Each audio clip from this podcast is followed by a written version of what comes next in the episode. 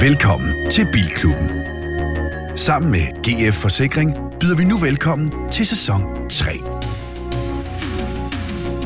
Dine værter er Christian Grav, foredragsholder, livsstilsekspert og motorredaktør på Euroman.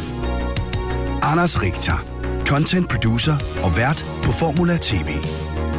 Niels Peter Bro, brugtvognsforhandler af klassiske biler, general bilentusiast og en del af Garage Club. Og Anders Breinholt, tv, radio og podcastvært, er ikke bilekspert, men bare rigtig glad for biler. Rigtig hjertelig velkommen til Bilklubben. Og det var altså lige introduktionen til afsnit 41 af Bilklubben. Og endnu en gang bliver det her altså et lidt anderledes afsnit, fordi i studiet, øh, som også er et andet studie end det, vi plejer at bruge, der er altså kun to personer.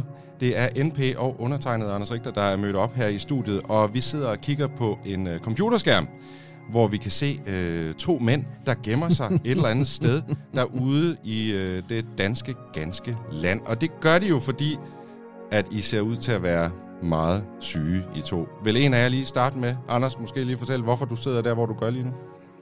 Jamen, øh, der er simpelthen sket det hverken værre eller bedre, at øh, jeg for anden gang på to måneder, der er lidt over to måneder, har fået lov til at få corona. Ej, det er jo helt sindssygt. Det er meget fedt.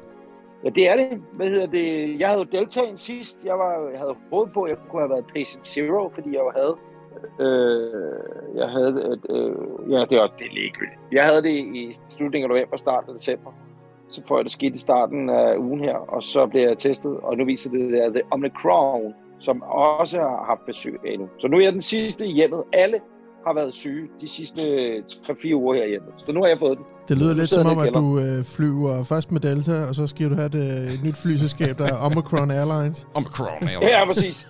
Men det, jeg er mest glad for, det er, at nu har jeg fået den. Jeg giver mig også gerne honorere og søg. Giv mig det hele, inden øh, jeg drager på langfart øh, lige om lidt. Fordi der er jo ikke corona med i Danmark, kan jeg forstå. Øh, rent teknisk er det ikke en øh, faretruende sygdom, eller hvad det er, reglerne er. Hvilket betyder, at øh, vi heller ikke har et coronapas. Det er en situation, hvis det havde været en rejsepodcast, vi kunne snakke om Ja. øh, i meget lang tid, hvad det giver udfordringer, når man skal ud over landets grænser. Hvor der stadigvæk er corona. Præcis. Og nu skal vi lige videre til Grav. Grav, hvad, hvad er der galt med dig? Det er lidt den samme historie. Det er bare en, øh, Du sidder med armene i det vejret. er bare en first, det er bare en first timer for mit vedkommende. Altså, det er ret flot, du har holdt den så længe, vil jeg sige. Det må man sige, men sådan rent attention-mæssigt, der vil jeg sige, det er lidt, der er lidt, lidt dårligt tegnet, ikke? Altså, det var federe ligesom at have det, dengang alle spurgte, hvordan det gik. Nu er det bare sådan noget. Ja. Men altså, fint nok. Det er, ja. jeg, jeg, jeg Det er faktisk så heldig at rigtigt. være... Jamen, jeg mener bare, det er slet ikke spændende mere. Altså, Man må, Øh, er ikke rigtig med dig, det er det, du mener? Præcis, men der er heller ikke rigtig noget at, være, at have med lidenhed over, fordi faktisk så er jeg tæt på symptomfri. Det, det er kun øh, socialt. Jeg tror, jeg, jeg genindspiller The Shining her på matriklen på søndag. Men der vil jeg jo til gengæld sige, jeg har været, da du skrev i går, at du har været testet positiv, blev jeg lidt bange, for du er den ældste af os, så du er også en udsat målgruppe, er også i, i Bilklub podcast. han sender op Derfor skal vi fra Gentofte Hospital. dig, ikke? Jeg vil så sige, Hvad med jer to? øh, Ja, hvad, ja, hvad med dig, NP? Du har da haft øh, corona Ja, jeg var jo gange. uh, attention-wise en af i de allerførste bølge, der fik første gang, hvor alle folk sagde, Åh! Du var nærmest og så fik zero. jeg det igen, og så var folk, har du haft det to gange?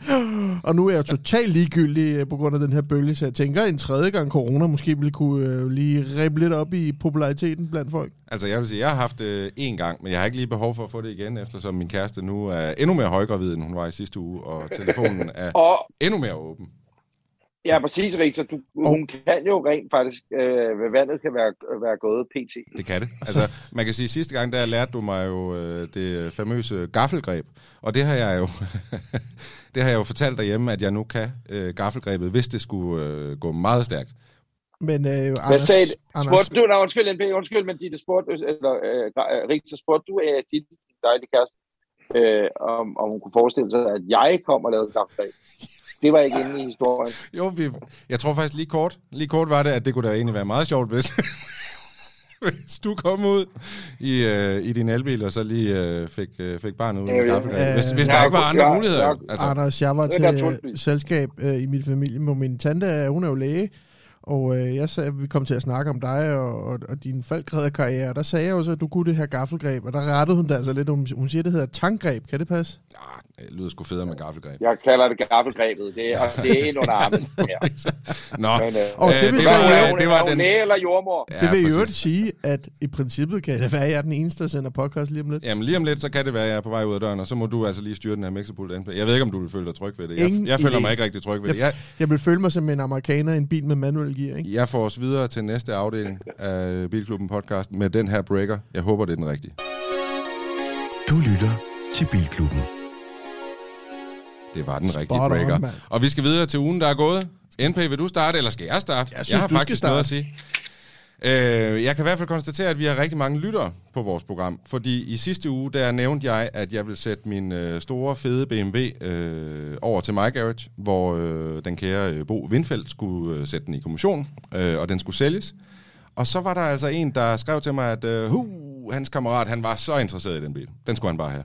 Og så, du ved med sådan nogle historier, at man skulle sådan lidt, jo jo, det er fint nok. Men så jeg sagde, at han skulle ringe til Bo, og så ringede de til mig og sagde, jamen altså, ham her, han var sgu legit interesseret. Og så snakkede vi lidt om pris, og så sagde han, øh, den vil jeg gerne købe. Og så sagde han, han vil overføre penge. Og i morges, der modtog jeg pengene. Og han har ikke set bilen endnu. og han siger, at han kommer og Det henter kommer den han heller ikke til. Nej, og jeg er sådan lidt i tvivl, om jeg er blevet indblandet, altså ufrivilligt, i sådan et afrikansk scam.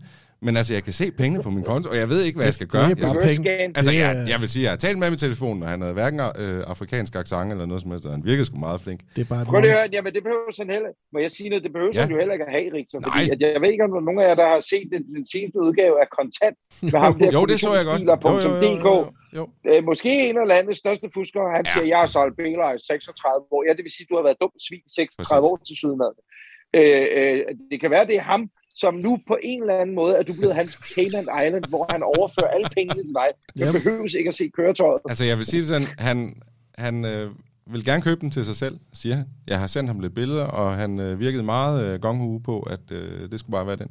Så altså, jeg, jeg kan også bare sige, at hvis jeg er her i næste uge, og ikke er blevet bortført af en afrikansk øh, biltyve-bande, så, øh, så skal jeg nok fortælle, om, øh, om handlen den blev til noget eller ej. Men lige nu har jeg altså pengene stående på min konto. Og så vil jeg sige, at jeg er altså noget hurtigere til at sælge 7 af en NP. Ja, det, Så er det sagt. og jeg tror også, du har fået lidt mere, end jeg fik for min. det tror jeg også. Så det var altså lige min uge. Nå, genialt. NP. Må jeg hurtigt komme Nej, med min? nej, fordi ja, at, øh, ja, jeg skal ja. måske, øh, jeg skal måske øh, lige noget om et øjeblik her. ud. hedder det? Og det, er, og, det, og det er fordi min er rimelig kort, kan jeg sige. Øh, både fordi vi omtalte det jo i podcasten øh, i sidste uge, øh, og øh, jeg lavede også et opslag på, på min Instagram og min Facebook, at jeg har købt en Fiat Panda 4x4 fra 1999. Der er lidt overflade rust, mekanisk tip-top, der er noget udrykkerleje, men ellers kører den som en drøm. Og øh, der smed jeg jo de her post op, som sagt, og det er væltet ind med øh, henvendelser fra alle mulige. Og jeg tror, øh, Peter og jeg prøver at gå i hånd med, han siger, han kender en op i femvejen, han skal også have bud. Men ellers har jeg tre ud af altså 20 25 valide mekanikere, skråstrej autolakere, skråstrej rustpladesmedstyper, som øh, har meldt ind. Og det er bare for at følge op i tråd med, øh, med, med hvad du sagde, Victor. Altså vores lyttere er åbenbart mange, men de er også øh, virkelig færme inden for alverdens fag, inden for automobilos. Så øh, jeg vil bare sige tusind tak til alle, alle dem, der har skrevet. Og må jeg lige indskyde der, Øh, og så havde ja, øh, bare lige indskyde, at øh, jeg har jo været inde og se ham, øh, Sebos øh, YouTube-video, ham Sebo, som du købte Panda 4x4 af. Og jeg må bare lige komme Ja. med skud ud til Sebo og til Seaside Garage. Det er æderbank med en fed YouTube-kanal, og øh, jeg vil anbefale alle at gå ind og kigge på nogle af Sebos projekter. Og Sebo har brugt, altså han stod og græd, og nu ved jeg så da ikke, om det er krokodilletår, øh, og jeg ved, Sebo øh, ved hvad, men han stod, ja, ja, jeg vil næsten ikke, ja, Det er det, vi kalder, det er det, vi kalder Niels Peter-tårn. Ja, ja, men, men Sebo, han stod, jeg ved jo nærmest ikke, om jeg vil sælge den bil, og jeg er så glad for den, og jeg græder, og men sådan har jeg det hver gang, jeg sælger en af mine gamle biler ud af døren og alt muligt.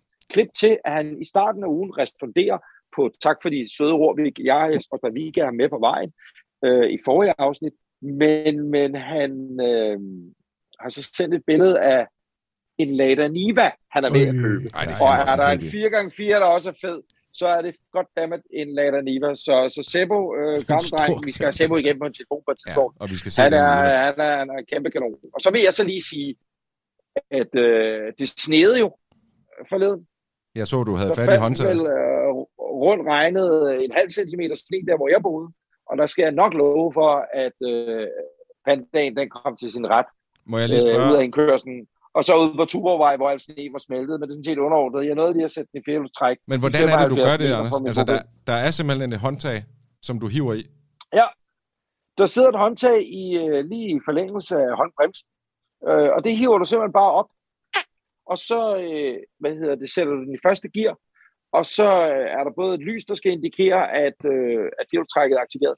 Hvis det er en Fiat, at lyset ikke virker, det kan nok godt forekomme på et eller andet tidspunkt, så venter man bare lige på, lidt ligesom hvis øh, man havde kørt Unimog eller Land Rover eller et eller andet, du kan høre, det siger promp, når der kommer en lyd, så lyset kan høre, men der er jo intet elektronik. Det er simpelthen bare nogle tandhjul, tror jeg, der gør sådan her, og ser en stang, der gør noget, og siger, Nå, nu er der fældstræk på.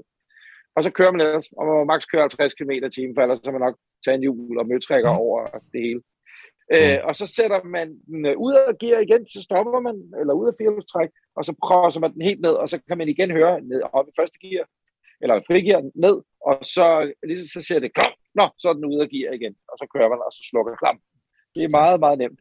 Jeg vil sige, jeg lægger mig lige i numsen af dig. Jeg har i skrivende stund fem pandaer på vej hjem fra Italien nu. Og, øh, Bare for at overgå dig. jo. ja, og når, når, han skal, når han nu har fundet det rigtige sted at reparere dem, så er det jo perfekt. Så kan jeg jo smide mine derhen også. Ikke? Men det synes jeg, vi kan tage Ja, på et tidspunkt. Lige nu er vi i Jylland og på Bornholm, kan jeg sige. Øh, jeg snakker med en på Bornholm, som øh, han har lavet Fiat Lancia, og hvad hedder det, øh, var der med i gruppen kom? Øh, Alfa Romeo og sådan noget, øh, i 30 år af hans liv. Øh, Det må være en guldgruppe på Bornholm. Ja, ja, præcis. Og jeg tænker, men jeg ved ikke, hvad han laver derovre, om han er flygtet fra skattevæsenet. Det er sådan set også underordnet.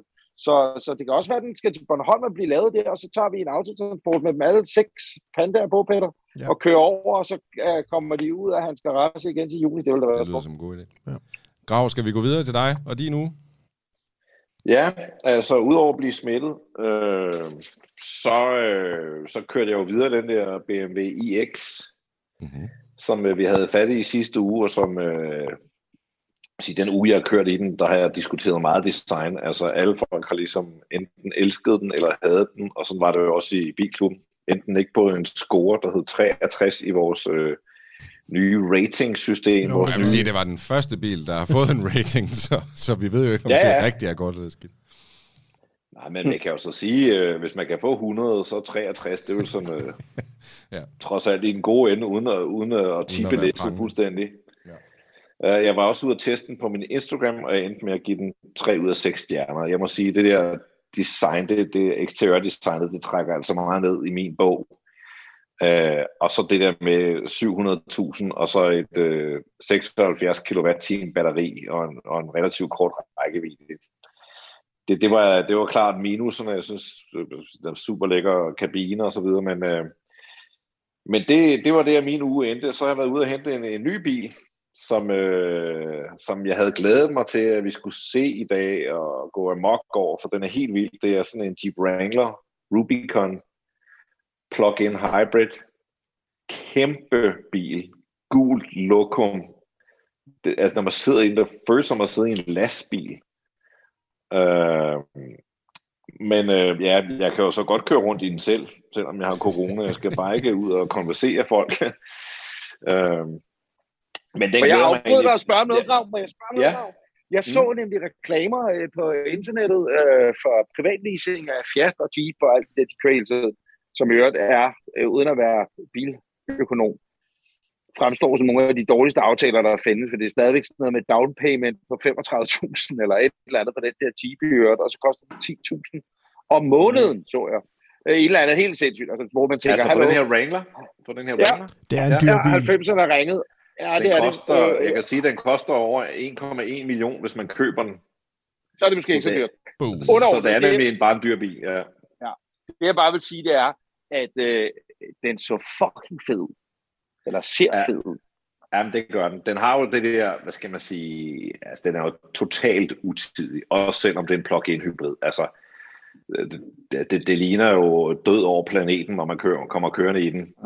Øh, men den har jo også det der ikoniske design, som jo lige pludselig er blevet super fedt på ja, Defenders, nu er det Defenders, har lavet den om, ikke? men øh, Gelentevagen øh, og så videre. Fuldstændig plan, forråd, øh, og en, en masse dumme detaljer. Den er hængslet udvendigt. Så det er virkelig en, en quirky, mærkelig bil at se på, men øh, sjov nok at køre i kører den lige så dårligt som de gamle? Eller den er jo sjov, hvis du skal til stranden. Det er bare en dyr bil at ja. køre til stranden. I forstået på den måde. Var det ikke dig, Peter, der havde lejet en, da du var i USA? Jo, jeg havde du også en, sagde øh, bagefter, ah, den var lidt udulig, ikke? Jeg havde en 2020 eller 19 model. Og, altså, øh, LA Live taget tilbage. Hold kæft, det var fedt. Men komfort og køringskab og alt sådan noget, det får den altså ikke mange point for.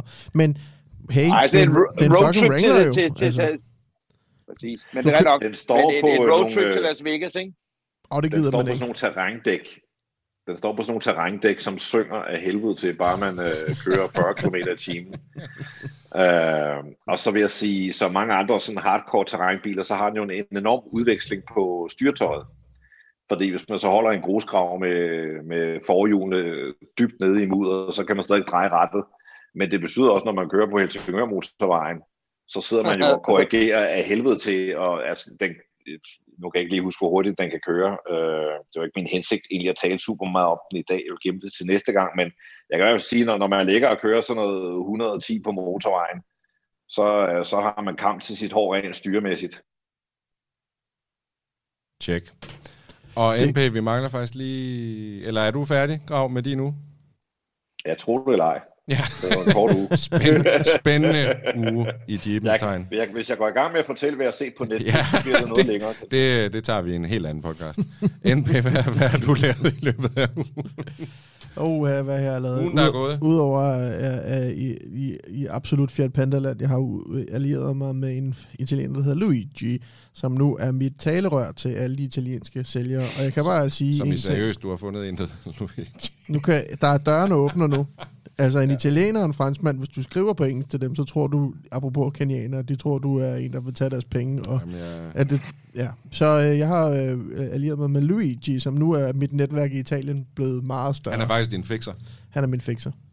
Øh, jeg startede ugen, eller jeg tog en beslutning om, at nu er jeg lidt træt af, at jeg ikke havde mere plads i min garage, så jeg meldte ud, ligesom på det store internet, at jeg søgte noget mere plads og fik en masse fede henvendelser på, øh, på forskellige ting og warehouses. Og det endte faktisk med, at mit eget værksted ude i Ballerup Top Service, sagde, hvor jeg forlader min bil, og sagde, men vores dækcenter flytter, og dermed så kan du få det gamle dækcenter.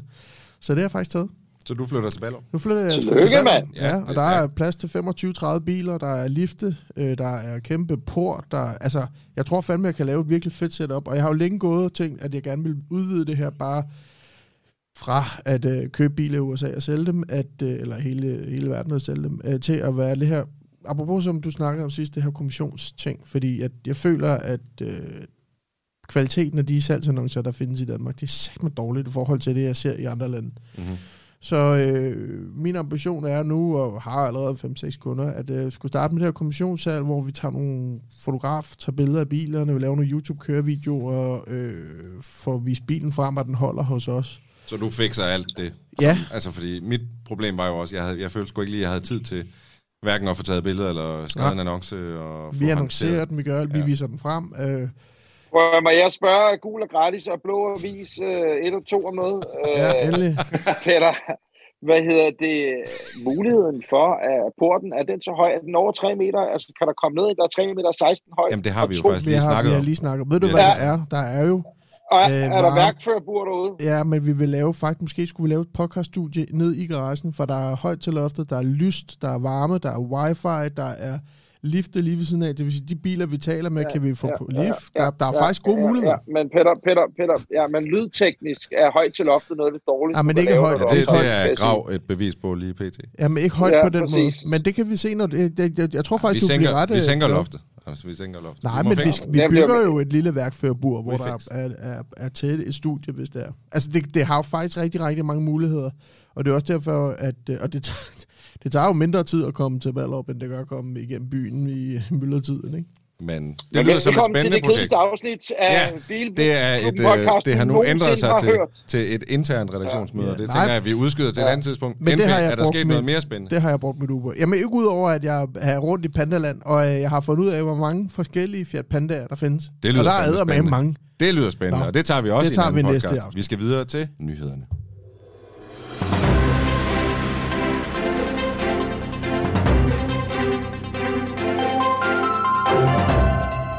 Og den første nyhed i nyhederne, den kommer fra undertegnet, og øh, vi skal til USA. Og hvis du forventede at få en øh, Cybertruck eller en ny Tesla Roadster i 2022, så må du altså gå skuffet derfra. For ifølge Elon Musk er det ikke, hvad der er i vente for året.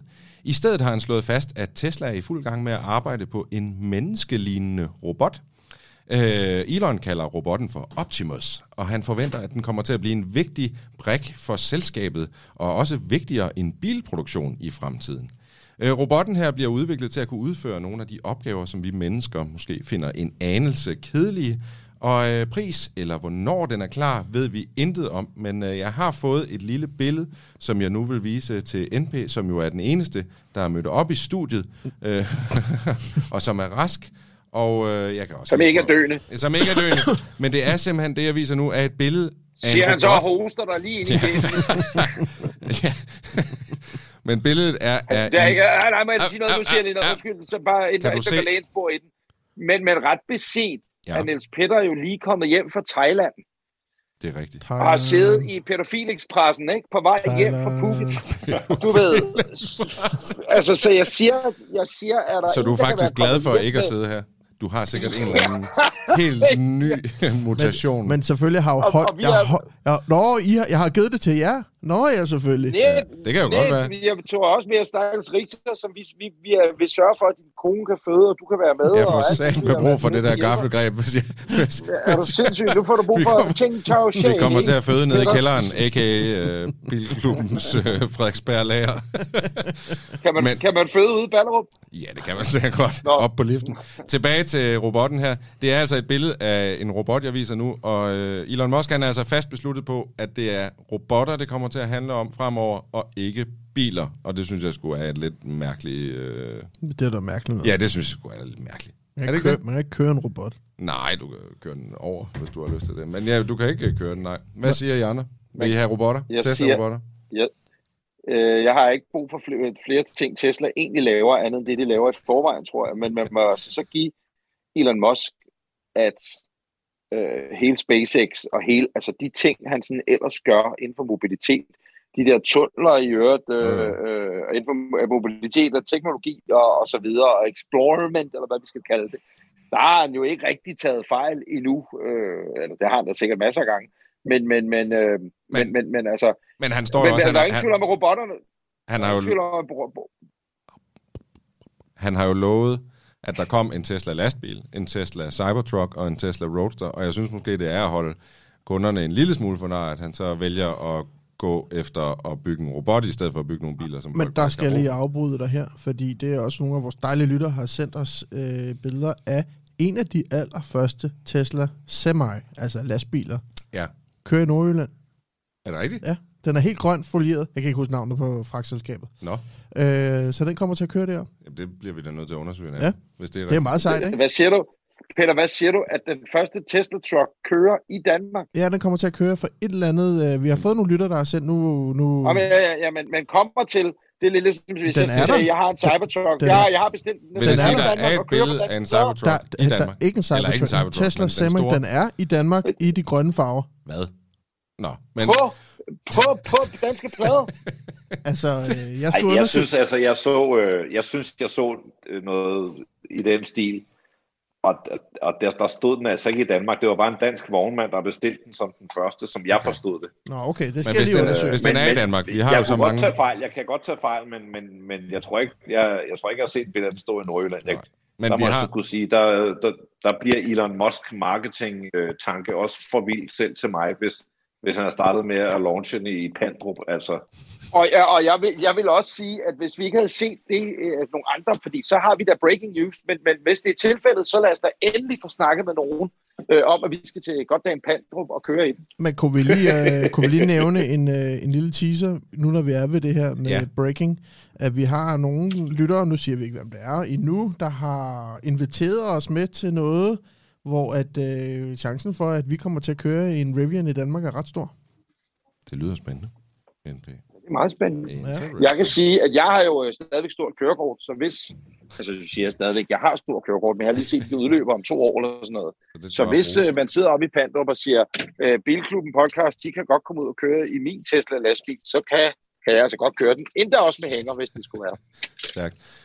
Og det var min øh, Tesla-nyhed. Grav, hvad siger du?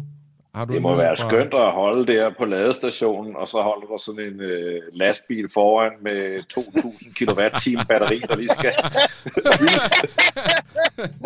Øh, undskyld, Fuck, øh, dårlig jeg lige øh, afbryder coronaland derude.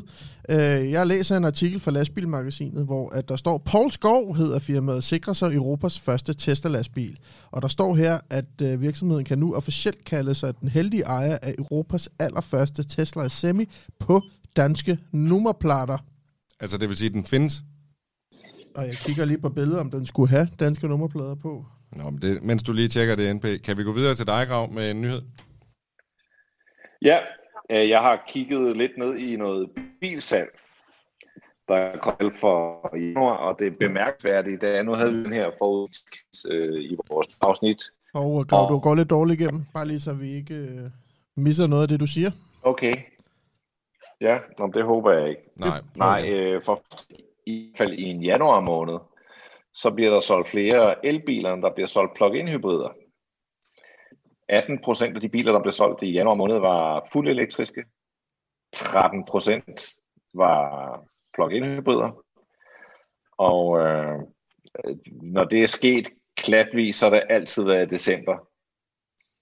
Det Øh, ligner ikke Pandro. Hvad er det, du viser der? Det er bare lastbilen for Tesla. Altså, jeg må jo sige... Ja, det er det billede, jeg har set, men jeg synes ikke, altså, jeg kan ikke Der se, om står, det de har fået er leveret den på danske blader. Der står, det er Europas første Tesla Semi. Så tænker jeg... Må jeg sige noget? Må Ja. jeg bryde Ja, ind? Må jeg bryde ind? Ja. Må jeg bryde ind? Ja.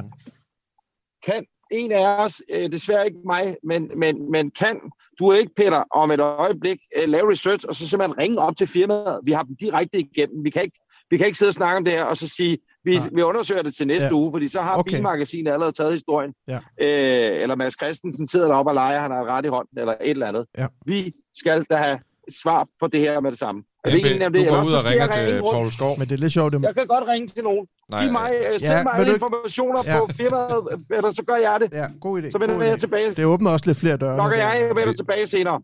Du vender tilbage senere. Vi har en mand ude i marken Ja, nu, og det er Breinholt, der undersøger Ja, tak. en meget spændende sag og om det er faktisk Teslas Odense. lastbil. Send, send mig al info. Ja, for helvede, jeg skynder mig for fanden. Og hvis vi ikke hører noget fra dig, Tak. Breinholt, så er du, nok, så er du måske død af corona. Øh, Ja, Grav, så er jeg død af corona i mellemtiden. Det er godt. Ja. tilbage til dig. Jeg vender tilbage. Fik I min nyhed med? Kunne I høre noget? Du, du så lidt øh, det Nej, vi kunne sagtens. Det er måske bare dit tekniker look. Det er Ja, ja, mit normale look. Kan I gætte, hvilken elbil, der er den mest solgte i Danmark i januar? ID3. Jeg vil også sige ID3. Nej, Øh, vi har ikke gætte mere. Så Ja. til Hyundai Ioniq 5. øh, nej, jeg vil gætte på noget andet. Hvad kunne det være? Det kunne være Audi e-tron. Et eller andet e-tron. Det er en øh, Kia EV6. Nå. Det er den femte mest solgte bil i Danmark i januar måned. Den har solgt 233 eksemplarer. Jeg kan sige, Audi e-tron, som du nævnte, øh, den er nummer to. Den har solgt 120, så der er altså, det er næsten øh, halvt så mange, som der er solgt Kia. Mm-hmm. Øh, Hyundai Ioniq 5 lige i haserne på Q4 med 118 eksemplarer. Så lidt overraskende, det er jo ikke dem alle sammen igennem, men sådan lidt overraskende fjerdepladsen, det er Renault Zoe med en stjerne i Euro NCAP. Det har altså fået folk ud og købe bil åbenbart. det er jo også mere behageligt at springe ud fra en bro, kan man sige, men ikke desto mindre. Men kunne det tænkes, Grav, Øh. at det var en af de der delebilsordninger, der har købt et helt læs her i januar? Det kunne det måske godt være med Zoe. Det, det kan sagtens ske. Det kan sagtens ske. Ja. Øh, men altså ikke desto mindre, så tror jeg, at øh, nu, nu er året jo kun den her måned gammel, men, men jeg tror, at vi forudsag jo det her med, at nu kom der lidt mere afgift på plug-in hybriderne, det vil betyde, at der bliver solgt flere elbiler. end der bliver solgt plug-in hybrider, og øh, det ser altså ud til at, at holde stik. Så øh, et elektrisk 2022 i Elbilklubben. Ja, men det er jo også vildt nok, at vores forudsigelighedsquiz, øh, så mange af punkterne allerede her den første måned begynder at blive tækket af, ikke? vi har haft, ja. vi, har, vi har lavet to programmer indtil videre, og allerede så kan vi nærmest uh, tække halvdelen af listen af. Ja. Hvilken bil tror I så er den mest solgte? Altså her taler vi alle brændstofformer. Hvilken, hvilken en er mest solgt i januar i Danmark? Det må være Der er solgt 429. 300, 3008. Er det ikke en Peugeot? Jo, eller en Peugeot 3008. Ja, du var lige på sporet NP. Det er Citroën C3. Ah, ja, Ja, okay. selvfølgelig. Men det er også Og bare det sådan en det- familien Danmark-bil. Ikke? Og det er en kampagnebil, og det, det lidt skøre ved det, det er, at nummer to, det er Peugeot 208. Og Peugeot 208 kom jo for hvad, halvandet år siden Ja. ja. i en ny version, så den har det er en meget up-to-date bil med alt muligt øh, nutidigt udstyret adaptiv fartpilot og vognbaneassistenter og alt muligt. Hvorimod øh, Citroën C3, den står jo på den gamle platform og nærmest skriger efter en opdatering. Men, Øh, så jeg vil sige, det, det er jo en bil, der kører på kampagne, men det er også en bil, som er billig af, af en god grund, fordi den er simpelthen ikke lige så assure, som øh, nogle af de biler, den konkurrerer med. jeg, har, jeg har lige et par kommentarer. Jeg kørte i den der 208 Electric, øh, fordi den der Drive Now har Mhm. købt nogle af dem. Og jeg fik, fik altså indtrykket af, at jeg kørte i en gammel bil. Jeg er ked af at sige det. Jeg synes simpelthen, at... Jeg ved ikke, om det er noget med instrumenteringen, eller skærmene, eller skrifttypen. Det, det følte bare, at jeg kørte i en gammel bil. Men det er jo så, hvad det er. Jo så, hvad det er. Ja. Jeg kan sgu meget godt lide den, det må jeg sige. Var det de sidste ord i denne uges nyheder, Grav? Vi skal videre til et nyt segment. i Ui, er der så en ny jingle? Der er nemlig en ny jingle. The only time the Hero Honda was out of the U.S. Holy cow, I could have been even a dual spotlights. I could have been even a kind of a fair, I could have been even a kind of a million dollar band. Yes, sir. Og den her nye jingle, den markerer et uh, nyt segment i uh, Bilklubben. Vi har egentlig ikke givet det helt et navn, men, men, øh, men det er os to, der kommer til at styre det, og derfor er det jo heldigt, at vi to er de eneste, der ikke har corona. Den opmærksomme lytter vil jo sige, at det er en hybrid mellem en øh, eftersøgning, et, øh, en, en detektiv og auktioner. Det er fordi, vi gerne vil udvide den, hvad hed det før? Ude at se med NMP. Ja, og Den- det synes vi ikke helt, død. det er ligesom ikke helt en rettesnor for, Nej. Hvad det her kommer til at handle om. Vi vil gerne prøve at gøre det lidt mere auktionsbornt. Øh, du og jeg sidder i hvert fald ret tit og kigger på auktioner, altså bilauktioner, og ser, hvad biler bliver solgt for, sjældne biler, øh, dyre biler, billige biler, alle mulige typer biler. Så ideen er, at vi her har et segment, hvor du eller jeg kan finde nogle biler, der er blevet solgt på auktion, og, og de kan være bemærkelsesværdige af alle mulige grunde. Det kan være historikken, det kan være prisen, det kan være alt muligt. Og jeg har fundet den første, vi skal tale om i dag, og jeg har sådan set tænkt mig at afspille et lille lydklip, så I måske kan gætte, hvad det er for en bil, jeg taler om. Lyt efter. Wait World! Wait World! Party time! Excellent!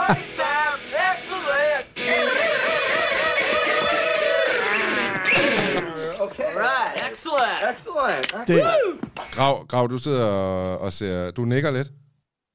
Hvad tror du det er? Nej, det var bare meget højt i mine ører, så Nå. det, det, var mere, det var, jeg vil gerne lige bryde ind og sige, at det der, det er en AMC Pacer. Det er lige præcis, hvad det er. Øh, der var jo den her Wayne's World-film øh, fra 1992. Kan du huske den, Grav?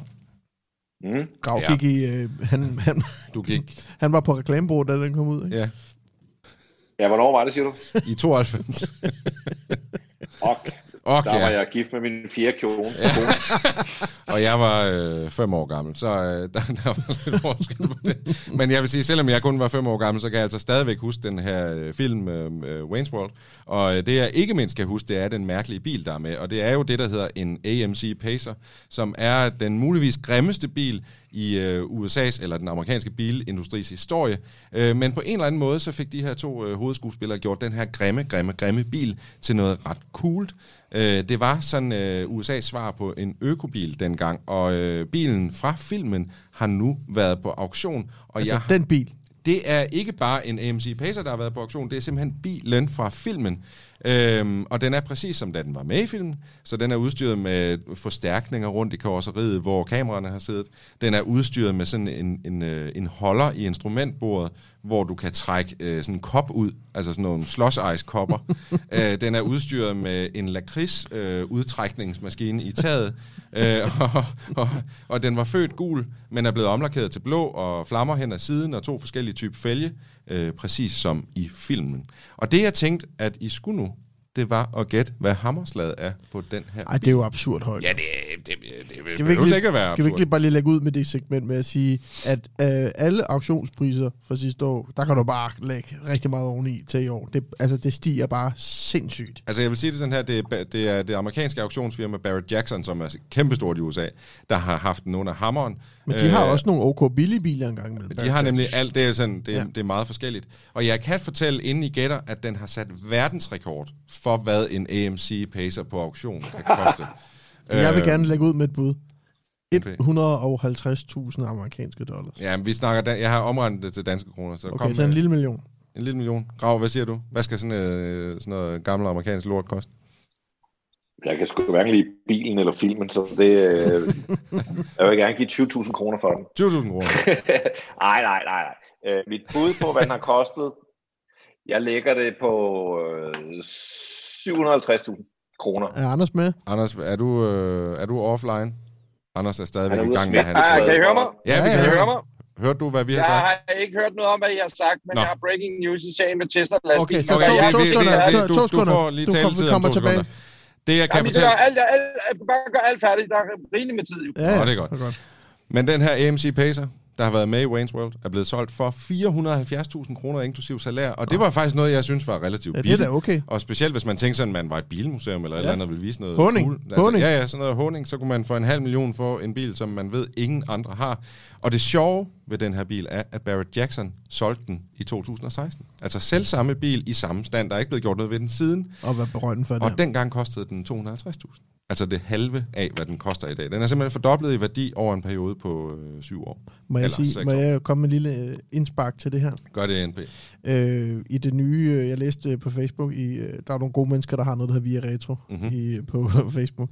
Og øh, han fortalte, fortalte en historie om, at han har været nede i 13 og se øh, Fiat-fabrikkerne. Ja. Og der var også noget auktion og noget. Og der øh, stod øh, Agnellis Fiat Panda dernede. Og den røg på auktion. Og hvad tror du? At, at jeg fik ondt i hjertet, da jeg læste det. Men hvad tror du, den gik for? Jamen, det var vel sådan 300.000 eller sådan noget. 7.000 euro. Uh. Plus salær. Det var ikke Fy for helvede, mand. Fy for helvede da. Nå, Det gør bare ondt at kunne Jamen, samle sådan noget op så billigt. historie, jeg, jeg tænker, jeg tager lige en auktionsbil mere, og så øh, ved jeg ikke, om vi stiller over til dig, Ja, NP. ja, så går vi til Anders, og så ja, kan så vi går gå vi til til mig. Øh, den næste bil, der har været på auktion her for nylig, er en ret speciel bil. Øh, det er en bil, som jeg i hvert fald øh, kunne være meget interesseret i at køre i, fordi det er en øh, Ferrari 400i, som er blevet forlænget øh, med et par meter. Nej, det er nej. altså en, øh, jeg ved ikke, om du kan se den grav, hvis du kigger på skærmen. Det er en, en Ferrari 400i limousine. Det er jo synd for den bil. Det er bare med at smile and wave. Øhm, den er udstyret med en øh, læderkabine med øh, seks pladser, altså fire om bag og to ude foran. Den har stadigvæk sin Ferrari V12-motor. Øh, de påstår, altså sælgeren påstår, at det er Pininfarina, der har ombygget den her bil til limousine. Jeg kan ikke få det bekræftet nogen steder, og jeg finder det højst usandsynligt, at Pininfarina skulle gå i gang med sådan et projekt. Men øh, hvorom alting er, så er det altså det, de har skrevet i den her auktionsannonce. Øhm, apropos, øh, det var meget sjovt, fordi i Range World, der Ja. er en scene i toeren, hvor deres AMC Pacer er blevet lavet til rigtigt. limousine. Der er nemlig, ja, det er rigtigt. Det er faktisk meget sjovt. der er også en Lamborghini uh, Diablo Man med. kan vide, hvor i- den er blevet af. Det er, jeg har, der er jo faktisk en... 2. Hov, det er øh, faktisk sjovt, fordi ham, der har, nu, det bliver en sidebemærkning, men ham, der har Cannonball Run Lamborghini Countach bilen, ja, ja. han har også den Diablo, der var med i Wayne's World. Det er sgu to ret fede biler. Men hvis du tager... Synes, der var en, der sagde til mig på... Øh, jeg tror, vi skrev på Instagram. Han sagde, det er jo nærmest lige meget, hvilken bilmodel du plotter ind i Google og skriver mm. limousine bagefter, så er den lavet som Ja, lang. ja, det er ret vildt. Men øh, den her øh, Ferrari limousine, den blev solgt øh, no reserve, det er altså uden minimumspris, så det vil sige, at den bliver solgt ligegyldigt hvad. Så ligegyldigt hvad den bliver budt op i, så bliver den altså solgt. Og den var nyserviceret, og den har plads til seks mand. Hvad skal sådan en bil koste? Jamen, jeg tror jo, en, en almindelig Og det er i danske kroner. er er jo, er jo 100.000 euro for en rigtig god Altså, bil, hvad skal sådan noget koste? Jamen, jeg tror ikke, den for en skid. Jeg tror, den er røget for 50.000. Jeg tror, den er røget for 400.000 dansk. Og hvad siger du, Grav? Hvad, hvad, hvad vil du give for en Ferrari limousine, som kunne bringe dig øh, virkelig frem med god stil? Altså det her, det er ultimativ god stil at køre i en forlænget Ferrari. Det ved du. Det synes jeg ikke, at man, man tager en, sådan en sportscoupé GT-vogn, og så øh, laver man den om til noget, den aldrig skulle have været. Ja, det er jo øh, det er vandsiger bilen, altså. Og den har automatgear. Øh, ja, 400. Var Du det kan det, ikke du sige sagde? det samme som mig jo. Nå, ja. Nej, men det, jeg, var det det, du sagde? ja. Ej, jeg siger sgu 450. Så. Den blev solgt for 350.000, inklusive salær. Nå. Det synes jeg faktisk er lidt af et røverkøb, og jeg synes faktisk, at vi burde have købt den, hvis det stod til mig. Over hos mig, øh, med hensyn til auktioner, jeg har ikke nogen eksempler med, som du har, Rigtig. Jeg har bare, som jeg lige var inde på før, at det er jo, det er jo vanvittigt, hvad der foregår for tiden. Det virker som om priserne er sindssygt høje. Bilerne bliver solgt altså for Altså, det rekordpriser. er jo, og nogle gange går der om, at der går totalt FOMO. Øh, der gik jo en Saab 900 SPG, altså den amerikanske Arrow, for mm. 55.000 dollars på en auktion, og der gik jo som jo er rigtig meget, ikke? Altså for sådan en altså, de bil. blev solgt for 15.000 Ja. ja. dollars til Men jeg ved også, der var en i 44 Turbo, som jeg jo sidder og holder lidt øje med, den blev solgt for en million kroner. går og ja, det er jo, det er jo Altså, sådan det- helt det øh, det sindssygt, ikke? Det er jo helt og, det, og det, især Porsche, nu, nu så jeg en 993 i en turbo. Ja, den har kørt 17.000 km. Den blev solgt for en halv million dollars. Jo, men det er jo ingenting. Altså, jeg så uh, Porsche Carrera GT har sat uh, prisrekord for en online-auktion, hvor den var oppe og blive solgt for 2 millioner. Jeg kan ikke huske, om det var dollars eller euro, men det var i hvert fald så meget, at man kan sige, normalt koster en Re- Carrera GT, eller det talte man om i gamle dage. En god Carrera GT kostede måske 700.000 euro, 600.000 euro deromkring, ikke? Uh, og nu er der altså blevet solgt en for tæt på 2 millioner. Det er ed og bange med sindssygt. men det men en forplanter, sig vanvittig fed jo, bil. det forplanter sig jo hele vejen ned igennem alle de andre 911 modeller. 100 procent. 100%. Men jeg tror bare, jeg har haft sådan lidt en nervøsitet for hele det her samlerbilsmarked, også med elbilerne, der kommer ind, og om der overhovedet er plads til det her med at samle på biler med forbrændingsmotorer og sådan noget. Men man må bare sige, at, at, at øh, sådan tendensen, der er i øjeblikket, er, at der er rigtig mange, der har rigtig mange penge, de skal sætte i et eller andet, og når alle gør det samme, så begynder priserne jo altså at stige, og det, det virker som om, det er lidt den tendens, man ser i øjeblikket. Altså, det ja, ja, enig, jeg, jeg har også haft de samme tanker, men man må sige, at, at i og med, at folk bliver lidt limiteret på, hvad de kan køre i øh, til hverdag, at øh, EMG og alt muligt bliver frowned upon, jamen så begynder man at investere i noget af det sjove, ikke?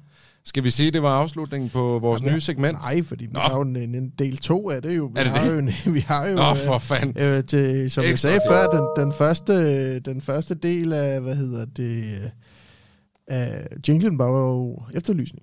Og vi har jo nogle i, i gangværende efterlysninger, graver jeg er stadig i gang med at prøve at finde din gamle Mercedes. Det er ikke det nemmeste i verden, vil jeg så sige. Nej, jeg har været alle mine billeder igennem, Men Grav- og jeg har sgu ikke et billede af Nej. den med nummerplade. Men Grav, som jeg sagde til dig sidst, så kan du med dit nem, eller øh, mit idé, er du, er du, har du været nede på borgerservice for hjælp til at migrere over til det nye, så, øh, Nej, jeg er stadig på nem. så kan du gå på skat.dk, og så kan du gå ind under dig, og så kan du gå ind og se, hvilke biler du altid har ejet. Ja, det prøvede jeg også, men øh, jeg, jeg havde ikke tålmodighed til at finde det rigtige sted. Dermed er den stadig pending, den efterlysning af. Jeg, Jeg, vil kan godt meget lide, gerne, jeg, kan, jeg kan godt lide, du, du faktisk nærmest spænder ben for en PC-løsning. jeg vil virkelig gerne have den lukket, fordi det er Ja. det eneste ubesvaret, vi har hængende. Og, og hvis Jamen, det jeg, nu kunne, jeg, jeg skal nok... Øh, nu, har jeg, nu, nu har jeg rimelig meget tid. Du har lidt tid. og hvis jeg nu det kunne få bekræftet, Jeg er det var... sengeliggende, som det hedder. så, så, så, nu kan jeg godt hoppe ind på skat. Nå, men, men jeg kunne ret at få bekræftet, om det var PC 22221, som vi jo har fundet, mm. og har, har øh, Ja. ja. ligesom har øh, øh, konstateret ikke lever mere. Nå, det var... Øh, jeg minder dig om det hver gang nu, Grav, sådan så vi kan få en eller anden form for closure på den her øh, efterlysning. Vi har mm. fået en ny efterlysning, og den har vi fået her i vores, øh, ko- eller ikke corona, men det er i januar-nedlukningen. Øh, den kommer fra Jascha Valgaard, og han skriver, jeg har længe let efter min morfars Peugeot 404. Og det er jo altså Peugeot 404. Grav, kan du lige knytte en kommentar? En klassisk øh, 70'er taxa, kan man sige. Meget legendarisk Peugeot. Den kom i 1960, blev lavet frem til 1975 på nær i Kenya, hvor den blev lavet frem til 1991. Det er så hvis, hvis, man er, Det er så hvis fedt. man er røv gammel, så kan man huske, at den har sådan nogle ret flotte Ja, sådan baglygter, som ikke? Sådan ligesom hæk. lange og smalle og Ja. vender på højkant. Og ellers så er det bare sådan en klassisk sedan, freebox design, som man vil kalde det. I Frankrig Det kørte kom mange også af dem øh, som som en... jamen, jeg kan godt huske i mange år, når der var sådan, øh, når der var sådan indslag fra Mellemøsten i, i, i nyhederne, så så man de der Peugeot'er kørt rundt. øh, Men det er vel nærmest altså øh, Peugeots svar på en Mercedes W123. Ja, det er det. Altså, Og 505, Ja, der er ja. fuldt efter, må det jo næsten være. Det var jo Den den, overtog der, ligesom Ja, som, den kører stadig rundt ja, i Afrika. I Afrika. Ja, og det, den findes også som pickup. Og, ja, den det er nok dieselmotor mere der. Mercedes, det er nok mere Peugeot svar på en streg 8, den der kom før. Ja, det kan man øh, sige. Ja, det er selvfølgelig rigtigt. 123'erne, ikke? Jeg kan i hvert fald huske, da jeg var barn, og vi skulle med taxa i København, så nogle gange kom der sådan en med to gange bagsæde. Og det var jo sådan en 505 stationcar. Så den havde simpelthen en tredje sæderække. Ja, det er som det er en af de allerførste. Det er ret fedt. Det var mega fedt at kravle om at sige. Nå, Nå, men øh, igen, altså jeg har længe lidt efter min morfars Peugeot 404, som han købte i 1972, og han solgte den i cirka 1998. Jeg kan jo godt lide lidt udfordring. 98. Ja. Så han har haft den i mange år. Ja, simpelthen. og det er så 24 år siden, ikke? Ja. Så, så vi skal lidt lige frem med, hvad hedder den der, lommelygten for at finde den her. Men han gav den i bytte for en 205 hos en pladesmed i Ringsted. Øh, og alle de år, han havde den, der kørte han i den i Slagelse. Nummerpladen var sort, altså de gamle nummerplader, og nummerpladen var DJ41 633. DJ41 633. Den skal vi altså have fundet. DJ41 633. Og det er en Peugeot 404. Hvad farve, sagde de det? Øh, jamen, der er jo øh, et billede af den her. Du har simpelthen et billede, og Ja. det lægger vi selvfølgelig op på Facebook. Ja, ja, ja, ja, ja, Og øh, gå ind og følg øh, Bilklubben podcast på Altså, det- Facebook den er og Instagram, hvor du kan finde de her billeder, vi taler om. Den er sort-blå. Det er Den er gamle nok billede. nærmere sort. Er det ikke det? DJ41 633, det er en flot, flot nummer. Ja. Kan I se den, dreng? han, øh, ja, det er flot. Har han til hensigt at øh, købe den tilbage? yes, eller det hvad, står hvad der er nemlig som det sidste. Hvis vi kan finde den, og den er kørbar, så han kan købe den tilbage. Altså jeg vil sige, teknikken i dem der er i hvert fald rimelig hård før. Jeg, jeg husker det, som om de ruster cirka lige så meget, som alle de andre biler fra 70'erne. Så øh, det kan gå hen og blive et problem, men altså, hvem ved? Det kan da være, den Vil står du, i en lade øh, et eller andet sted derude. Vil du ønske mig god tur? Jeg har set Ja, jeg ønsker dig held og lykke. Ja, ind i alle Peugeot-forums, der findes. Jeg vil sige, det er jo sådan en bil, øh, den, Jeg har, du siger, Gav. Ja, ja, kom, Jamen, jeg har set en i Hellerup. Øh, jeg har set en ude i Hellerup, som øh, jeg kan da lige runde og se, om den stadig står der. Hvad farve er den? Og så notere nummerpladen. Jamen, den har den der helt klassiske, dybt grønne, som jeg mener er Yashas øh, bedstefars. Ja, det kunne da godt være øh, bil, Ja, det kan godt har. være, den er grøn. Den, den er i hvert fald meget mørk i farven. James Grav allerede har fundet den. Det er noget tid siden, jeg har set den, men, øh, men jeg kan da lige køre omkring og se, om, ikke, om det er den. Ja, DJ du- du- 41 eller andet. Du har jo ikke andet at lave, end at køre rundt i den jeep, der er alene. Nej, det er det. og bare kigge, efter kigge biler. ind på skat og køre rundt og spotte biler.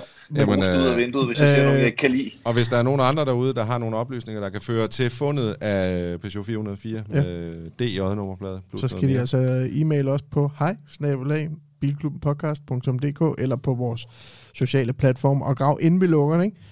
Kan du huske, øh, i nærheden af, af din bopæl, der fandt vi jo den der lidt forladte Peugeot 205 Rally. Uh, den husker Ja. jeg. Kunne du ikke i aften, når der ikke er nogen mennesker derude og gå længere, finde ud af, om den stadig er der? Det er faktisk sjovt, du siger det, fordi jeg er gået forbi nogle gange, øh, og den, den, det er længe siden, jeg har set den. Det er jo min Jeg, drømmebil. jeg ved ikke, om den er røget i en garage eller hvad, øh, Det burde den. men, men ja, det er sådan enten er den der, eller også er den der ikke. Jeg har aldrig set den køre. og jeg, jeg mener, der er mange andre af sådan de lokale klassikere, jeg ser komme kørende. Men jeg vil i hvert fald gerne øh, bringe en efterlysning for en god 205 rally, at øh, min garage søger en 205 rally, og så er det sagt. Så hvis I ved, hvor den står, Jeg har plads til den. så skriver I til hej, snabelag. Hvad siger den? bilklubbenpodcast.dk Og med de ord skal vi videre til Gravs brevkasse.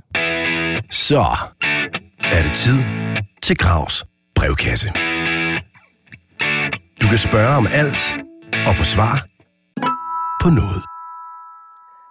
Og jeg ved ikke, om vi skal starte med den festlige, som jo er prutten, eller om vi skal gemme den til Nej, jeg vil øh, gerne lige høre det Anders. der med den prut der, for jeg, har Altså, ikke, jeg, har, jeg, jeg ved slet ikke, hvad det her det drejer sig om. Jeg vil sige, jeg er klar til Ej, at men det, afspille. jeg kan, Du, du, du Ja, men Ja. bro, jeg starter lige med at læse op her. Vi har, vi har fået forskellige henvendelser fra lyttere, som har hørt vores nytårsafsnit. Blandt andet en, der hedder Martin Krone Finneberg. Han kalder sig så Martin Renault Talisman Krone Finneberg. Nå, men han skriver, hej så, tak for et godt program. Er det en brud i afsnit 38 nytårsspecial, cirka 48 minutter, 27, 27 sekunder inde? Bum. Og det har vi så prøvet at opklare. Jeg sidder og lyttet, og øh, nu kan vi lige prøve at høre. Jeg prøver lige at afspille lige præcis det klip fra det afsnit. Der er mange gode på. 1996. Det var noget af bilot. Skal vi lige prøve at høre det? Det var... Det, det er 90. Det er lidt, Det Uh-huh. Det var... Det, det kunne være en brud. Det Hvad kunne være det? nogen, der lige bliver lidt øh, små... Øh, hvad skal man sige? Oh, oh, oh. Det lyder som sådan en valrost, der sidder over i. Altså, det var jo altså, det det afsnit, kræve, hvor- at man havde det var det Det afsnit. ville jo kræve, at man har stukket øh, rektum helt op i mikrofonen og placeret et syltetøjsglas ned under nærmest for at få den der Det var-. Uh-huh. Det var... Uh-huh. Det var... Altså, jeg vil sige, øh, det lyder som om, der er godt med ekko på, og da jeg øh, var med på en ekstern forbindelse hjemme fra kælderen, hvor der er godt med ekko på, så det kan være, Det at, var øh, at det var mig, der lige slog en lille, lille, lille fast. Du laver den der. Jeg vil, vil, vil gerne lige komme med et pro-tip også til vores lyttere. var- Med et lille pro-tip til vores lytter, hvis de savner et grin. Øh, afspil vores podcast i halv, halv, det tem- var- halv tempo, og så øh, lad som om, at det er vores julefrokost. det er ret sjovt. Jeg kan godt lide, at du har prøvet. Det er vores lytter igen. Men øh, hvad kan man sige? øh, Essensen er, at vi, vi ved ikke, hvad det er. Det kan være en brud. Det Men kan nej. være... Ja, Jeg ved da ikke, hvad det er. Ved du, hvad det er? Hvad, hvad, jeg, jeg tror ikke, det er en brud. Hvad tror du, Rigter? Du tror, det er dig. Jeg tror måske, det er mig, der hjemme i kælderen rømmer mig over en dårlig forbindelse. Tror du ikke det? Eller også Hvad, det... hvad tror du, NP?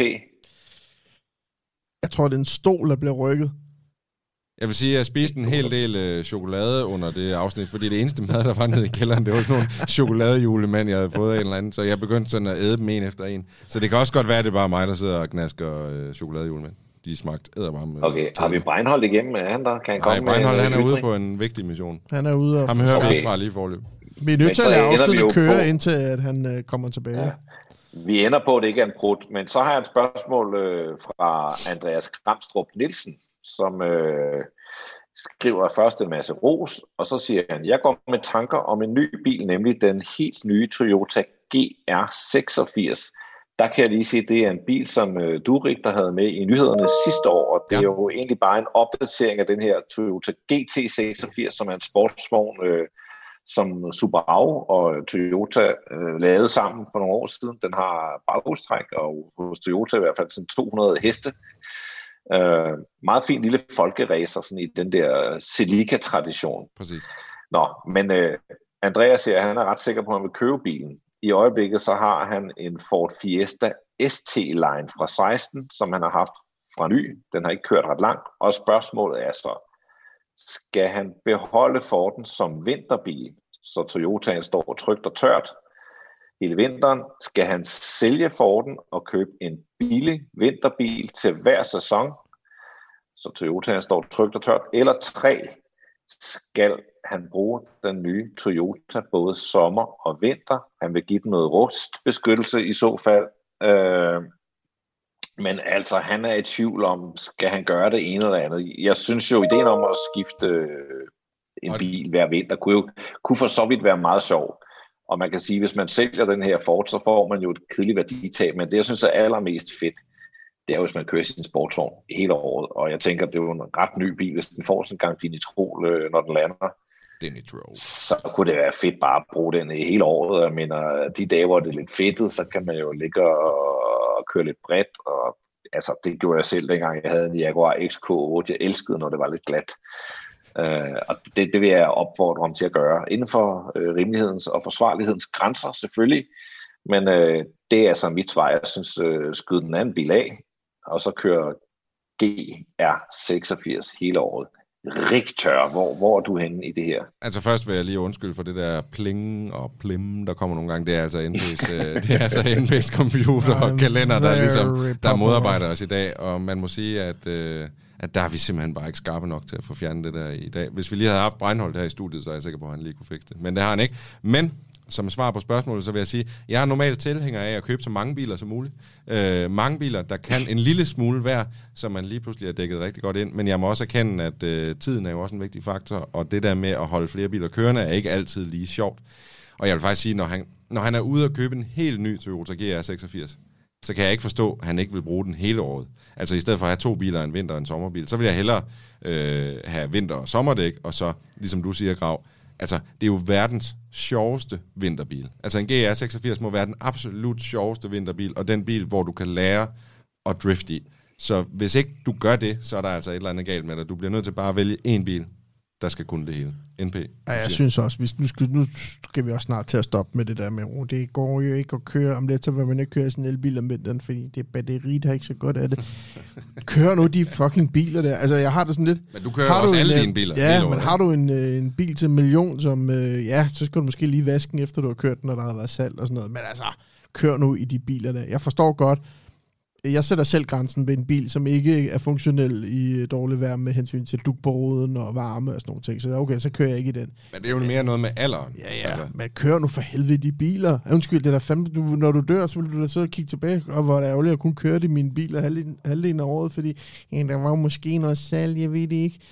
Glem det. Ud at køre. Men jeg vil også sige, at vi har jo kørt på Instagram sådan en, øh, hvor vi ligesom har hyldet ja. nogle af dem, der kører i deres klassiske biler hele året, og der har vi faktisk fået sindssygt mange, øh, der har tagget os i alle mulige billeder, som vi Ja, selvfølgelig har fedt. repostet, og det har været super fedt, og det skal I bare blive ved med at gøre.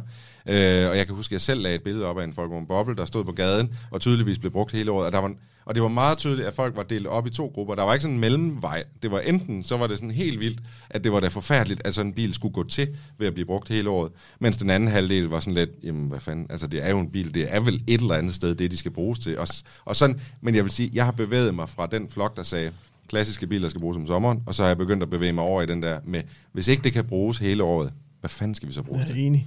Jeg vil sige, på de auktioner, jeg har købt biler på, hvor jeg har købt nogle low mileage biler, altså nogle, hvor jeg virkelig har haft lav kilometer, der har bare fået nogle fede kommentarer fra, fra nogle folk, der, der er meget entusiastiske omkring biler, bare, please promise me to use it. Altså, lad nu være med at stille den væk. Brug den nu. Mm. Ikke? Så lad os hylde folk, der bruger deres biler, i stedet for at have dem, som mig, have dem stående i en garage et eller andet sted. Grav. Jeg er også hyklerisk nok til at sige, at når jeg så selv køber en brugt bil, så lægger jeg da væk på, hvis det er en bil, som ikke har kørt om vinteren. Men der vil jeg sige sådan en GR. Så der vil jeg sige sådan en GR 86 her, altså... Jamen, det er jo en ny bil. Det stikker nok aldrig rigtig af med den som klassiker, eller altså, så, så hvorfor ikke bare ud og køre i den? Og med de ord er vi færdige med Gravs brevkasse. Og det var Gravs brevkasse. Du kunne have spurgt om alt, og måske fik du svar på noget. Anders, vi gav dig jo en mission, hvor du skulle finde ud af, hvad der er, om der overhovedet findes en Tesla semi-truck i Danmark, og hvem der i så fald øh, har den bil holdende. Ja. Har du fundet ud af noget? Jeg tror, at øh, det var mig selv, der gav missionen faktisk, men, men øh, den, det er fordi... Der er jo ikke også Anders, har journalister givet dig til sydlandet, men jeg kan sige, at øh, min journalistiske tæft sagde, at øh, man skal ikke tro på alt, hvad man læser. Og Niels Petter, Yes, sir. det er for dig til at gå ind og se, hvornår den historie, du har øh, kilden fra, hvornår er den dateret? Altså, hvad er datoen? To sekunder. Hvad står der? Hvornår er Første- den publiceret historie? Okay, 1. april.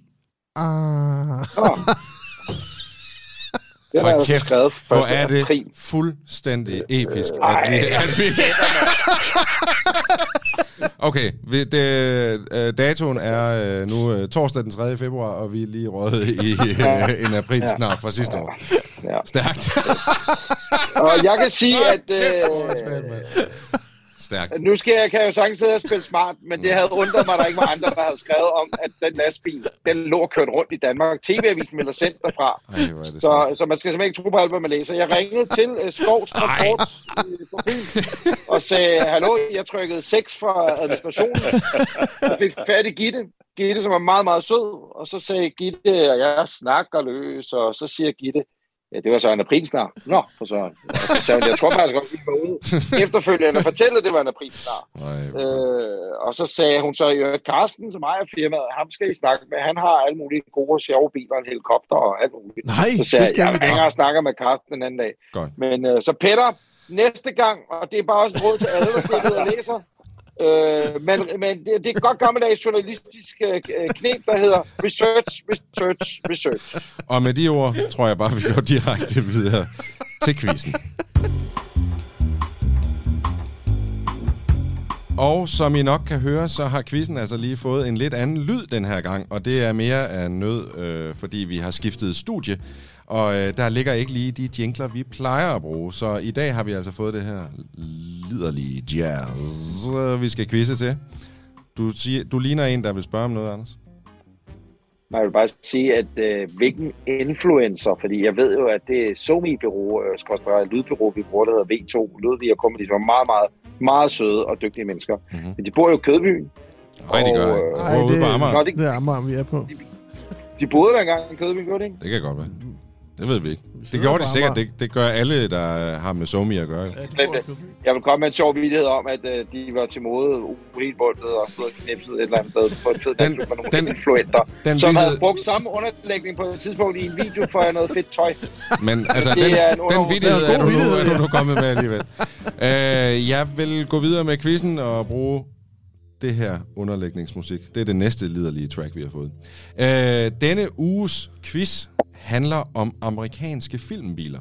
Uh, det er yes. med udgangspunkt i den her Wayne's World AMC Pacer, og derfor kommer quizzen til at bestå af otte spørgsmål, der har noget at gøre med amerikanske filmbiler. Åh oh, nej. Og som I nok øh, bemærkede sidste gang, så har quizzen fået en lidt anden øh, hvad kan man sige, opbygning end før. Der er stadigvæk otte spørgsmål, men øh, det nye er, at der nu kan forekomme bonusspørgsmål, hvor I altså ikke får øh, svarmuligheder, men hvor I skal svare frit fra leveren. Øh, det næste er, at det sidste spørgsmål i hver quiz er, en, øh, er et ledetrådsspørgsmål, hvor I altså får nogle ledetråde, som skal lede hen til svaret. Vi er lidt i problemer, for vi har jo ikke vores øh, slikkepinde. Vi har ikke slikkepinde, nej desværre, fordi øh, nogle af os gemmer os hjemme i coronahulerne. Men vi har de her. ABC. Ja, det kan vi sige. I kan også bare, Anders og Grav, sige, hvad I vil sige. Jeg laver sådan en her, en A to the... Det her, det betyder B, og det her, det betyder C. Det er, fandme, det er gaffelgreb. Gaffelgreb, det er... Gammelgrebet, det, jeg laver en C. Så vild med dans. Den dag, at, som aldrig kommer, hvor man skulle deltage i det, så vil det være fedt at kunne. Det er godt. Er I klar til spørgsmål Jeg 1? deltager i Vild med Dans, Jørgen, hvis Grav og jeg vil med danse sammen. Så kommer NP og jeg og kigger på. Det er seriens Det er- andet homoseksuelle par. Ja, men det her, og det værste er, jeg ved, der er nogen, der ringer om lidt og siger, vi hørte, du sagde det for sjov, men mener du det? Så skal Grav have kjole på. være i den, der lærer den anden at danse. Og nu tilbage til quizzen. The old bomber with the big guys. Nå. Er I klar til spørgsmål 1? Ja. I filmen Gone in 60 Seconds, har, som har Nicolas Cage i hovedrollen, skal han stjæle en særlig bil, han kalder for Eleanor. Men hvilken bil er det? Er det A, en Shelby GT500? Er det B, en AC Cobra? Eller er det, eller B, en AC Cobra? Eller er det C, en Hummer H1? Hvad kalder han den, siger? Ah, det var lidt Han en. kalder den Eleanor. Det er lidt en, hvis man har set den film 100 gange, som jeg har. Jeg laver, øh, det her, det er, Hvad er det? Et B? Det er B. Og det, du svarer AC Cobra. Ja, hvad siger Grav? Hvad siger du, Grav? B. Du siger også B. Så øh, corona-hule-drengene, de siger B, og NP, du siger selvfølgelig A. Og svaret er selvfølgelig... Åh, oh, kunne I høre det? Nu har jeg lige skruet lidt. Hold kæft, det er lidt svært at styre de her knapper. Nå, øh, det rigtige svar er Shelby GT500. Så det var mig, der fik rigtigt. Og vi går videre til spørgsmål 2. skal det høre, den der ringklokke, den der ringklokke, der var, var det en, en quizlyd? Eller er det fordi, at B2 bor i baglokalet på sådan et psykologfællesskab, Det er så fordi- det er ringklokke, det er fordi- døren, når der kommer ind og ud? Vi, vi, vi, vi befinder os pt. nede i Kødbyen, hvor der er nogen fra en eller anden modefest, der har ringet på. Hallo, Ja, kom ind! Der fest. Chok, chok, Nej, hey, chok, hey, chok, chok. nej, nej, nej, det kan jeg fortælle næste gang. Nej, de skulle have været med i ugen, der gik, skulle jeg til at sige, Det- siden sidst. det må- Jeg kørte 25 italienske influencer ned inde i Pilestræde i Pandaen forleden, men det er en anden historie. Den får vi en anden gang. Den får vi en anden gang. Vi skal videre til spørgsmål... Og min datter var med, og hun er rasende. Jamen, det forstår jeg da godt. Vi skal videre til spørgsmål 2. I filmen Cannonball Run er der en skuespiller med, som blev allermest kendt for sin hovedrolle i James Bond. Men hvem er det? Er det A. Sean Connery? Er det B. Timothy Dalton? Eller er det C. Roger Moore? Og det var altså hvilken af disse tre James Bond-skuespillere, som også var med i Cannonball Run, bedre kendt som Ud og køre med de skøre. Anders, hvad siger du? Der står A på din kasket. Er det det, du svarer? Jeg, jeg, jeg kan ikke huske det, men jeg, ja, jeg siger bare, men jeg kan, jeg, jeg, jeg, jeg, Ja, jeg, ja. Hvad siger du, Grav? jeg siger A. Og, og jeg siger, øh, hvad, hvad, hvad var A, B og C? Hvad var... Sean Connery, A. Timothy Dalton eller Roger Moore? Ja, okay. Så var det rigtigt, det jeg sagde. Grav, jeg kan ikke se, hvad du siger. Du siger C, C. Roger Moore. også. NP, du siger Roger Moore, og Anders, du siger Sean Connery.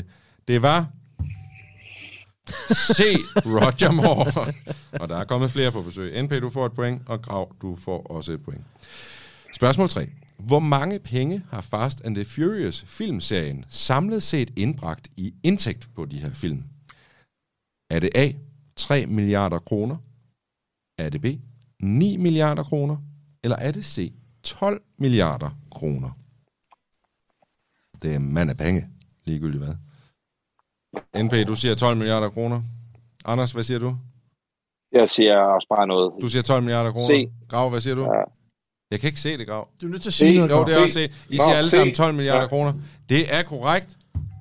I får alle sammen et point. Og nu er der et bonusspørgsmål. Chok, chok, chok, chok. Og bonusspørgsmålet, det er, hvilket år kom den første Fast and the Furious film? Og her får I altså ikke nogen øh, valgmuligheder. I skal simpelthen svare frit fra leveren, hvilket år den første Fast and the Furious film kom. Og så får I et ekstra. 98. Jeg siger... Ja, okay, så siger jeg 2001. Og NP, du siger? 9. Ja, se hvad. Anders, du havde ret. Det var 2001. Shuk. Det er bare Hold da op. klaret. Så får han sgu et point. Mm, Ja. Det er fandme Og flot point. Det er faktisk flot point. Det vil er sige, to point. Er Grav- to point. Ja, han Ja, har det to point. du, ja. Nej, han får ikke to. Han har to point. Nej, det er jo et bonusspørgsmål. Det kunne godt give to. Ja, det kunne det faktisk Ved du hvad, du får to point, altså. Børnehave. Der vandt jeg quizzen sidste gang i øvrigt. Ja, det er godt. Uh, vi skal Nej, det videre var til... lige. Vi skal, der var, det stod lige mellem uh, Nej, men det giver to point bonusspørgsmålet. Ej, nu skal du ikke til at ribe op i alt muligt. Stop nu. I dag giver den i hvert fald to point. I, øh, Tilbage spørg- i sommer Hold kæft, vi kommer ikke videre med det her. spørgsmål. Nå, i Ghostbusters-filmene spiller en ombygget ligevogn en vigtig rolle. Men hvilket mærke er bilen? Er det A, en Buick? Er det B, en Cadillac? Eller er det C, en Lincoln? NP, du siger B, Cadillac. Anders, du siger sige det A, til de andre endnu. Buick. Og Grav, hvad siger du? B. Du siger B, Cadillac. Det er B, en Cadillac, så Grav Grav, du får et point, som mig. Han og siger bare du det samme som mig, Jamen, så prøver jeg lige at lade være med at svare, hvad I Du svarer. har høje tanker om mig. Ja, men det er du helt vildt. Vi går Det var videre. sidste gang, troede du ikke, jeg vidste, hvad dino var. Nej, det er en dinosaur. Jeg skal nok sige det første gang. Apropos. Spørgsmål 5. I hitserien Knight Rider kørte David Hasselhoff rundt i en ombygget Pontiac Trans Am, som både kunne tale og flyve. Men hvad hed bilen? Hed den A. Kit? Hed den B. Kart? Eller hed den C. Wolf? Apropos biler, der går højt på auktioner. Ombygget. Trans Am. NP, du siger, det svarer jeg ikke. Jeg siger ikke, hvad du siger. Grav, jeg siger Jeg heller ikke, hvad siger du Kit. siger. Du siger Kit. Kit. Hvad siger du, Anders? Du siger også Kit. Du siger også Ja. A. Det er Kit. Alle siger A, og det er fuldstændig korrekt. Bonushistorie øh, til... Nej, der er godt for der kommer et bonusspørgsmål. Der kommer et bonus. jeg vil bare sige, den danske udgave har Grav, jeg har ligget og kørt i. Der findes en en-til-en udgave i Danmark, som er en ung mand har, Fedt. som er alt for vild, som Hvor- uh, Grav og jeg vi har fornøjelsen at køre i. Hvorfor skal vi ikke have den med i vores 5-car garage challenge? Ja. Det kunne da godt være, at han lige skulle skrive ind til NB. Fordi den er u- udulig, men vi kan da godt prøve at få fat i den. Skal der ud og køre en tur i den? Men øh, Den bo- er også udulig at køre i, men den er sjov. bonusspørgsmål. Hvad står KIT for? Nu bliver der da muy stille. Det er to T'er, ikke? Så vidt jeg husker. Det er K-I-T-T, ja. Er der ingen af jer, der kan? I melder pas? I vil slet ikke gætte? Known in Oh. Transylvania. Kid. Ki- Kiss. Irritating. Kiss in the Torso. torso. What?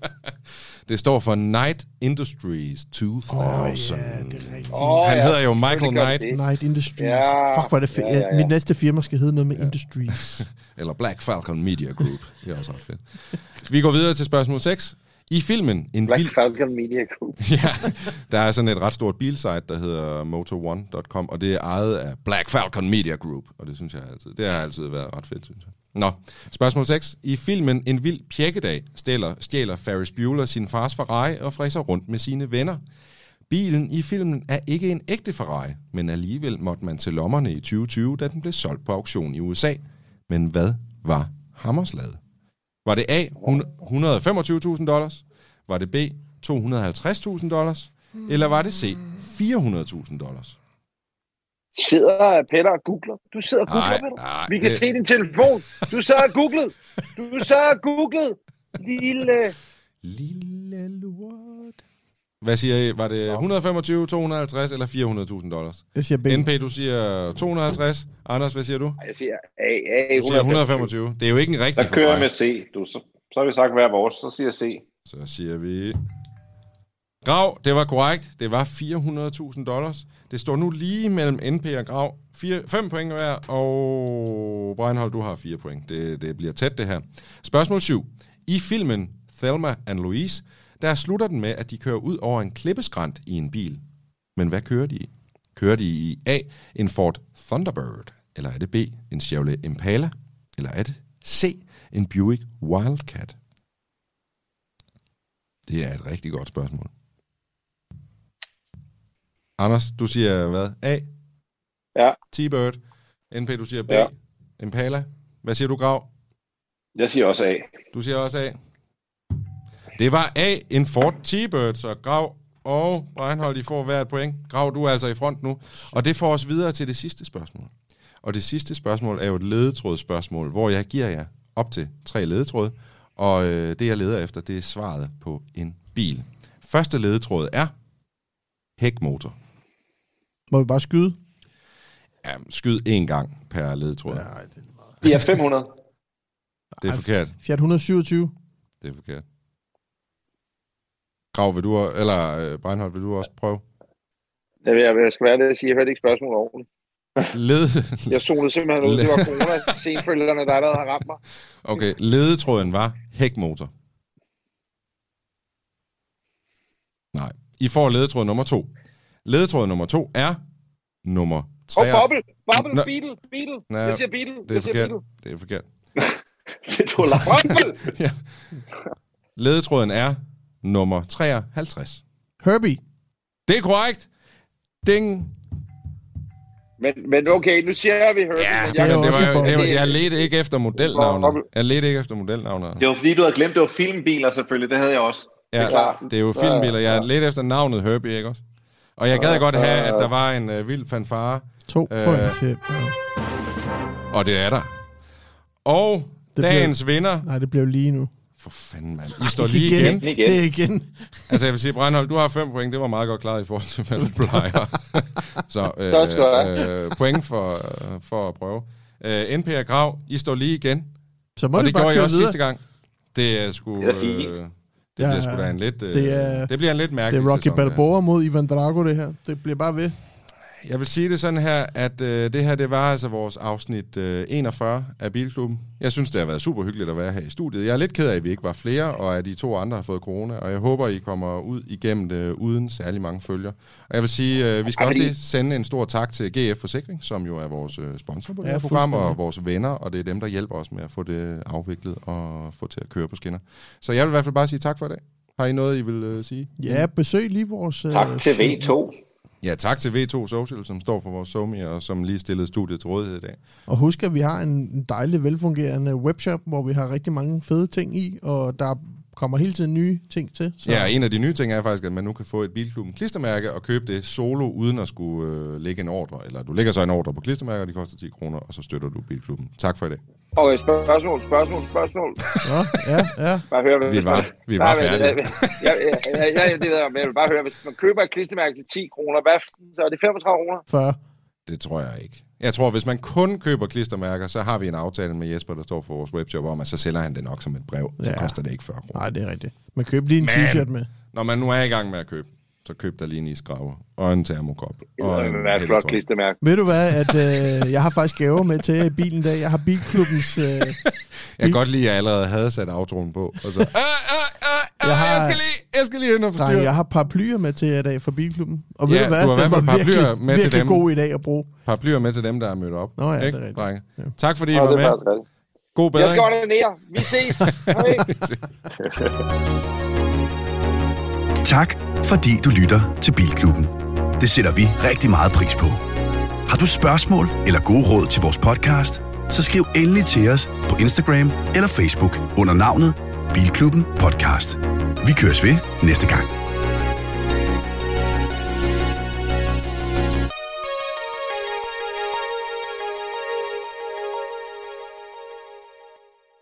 Endnu en podcast fra Breinholt Studios.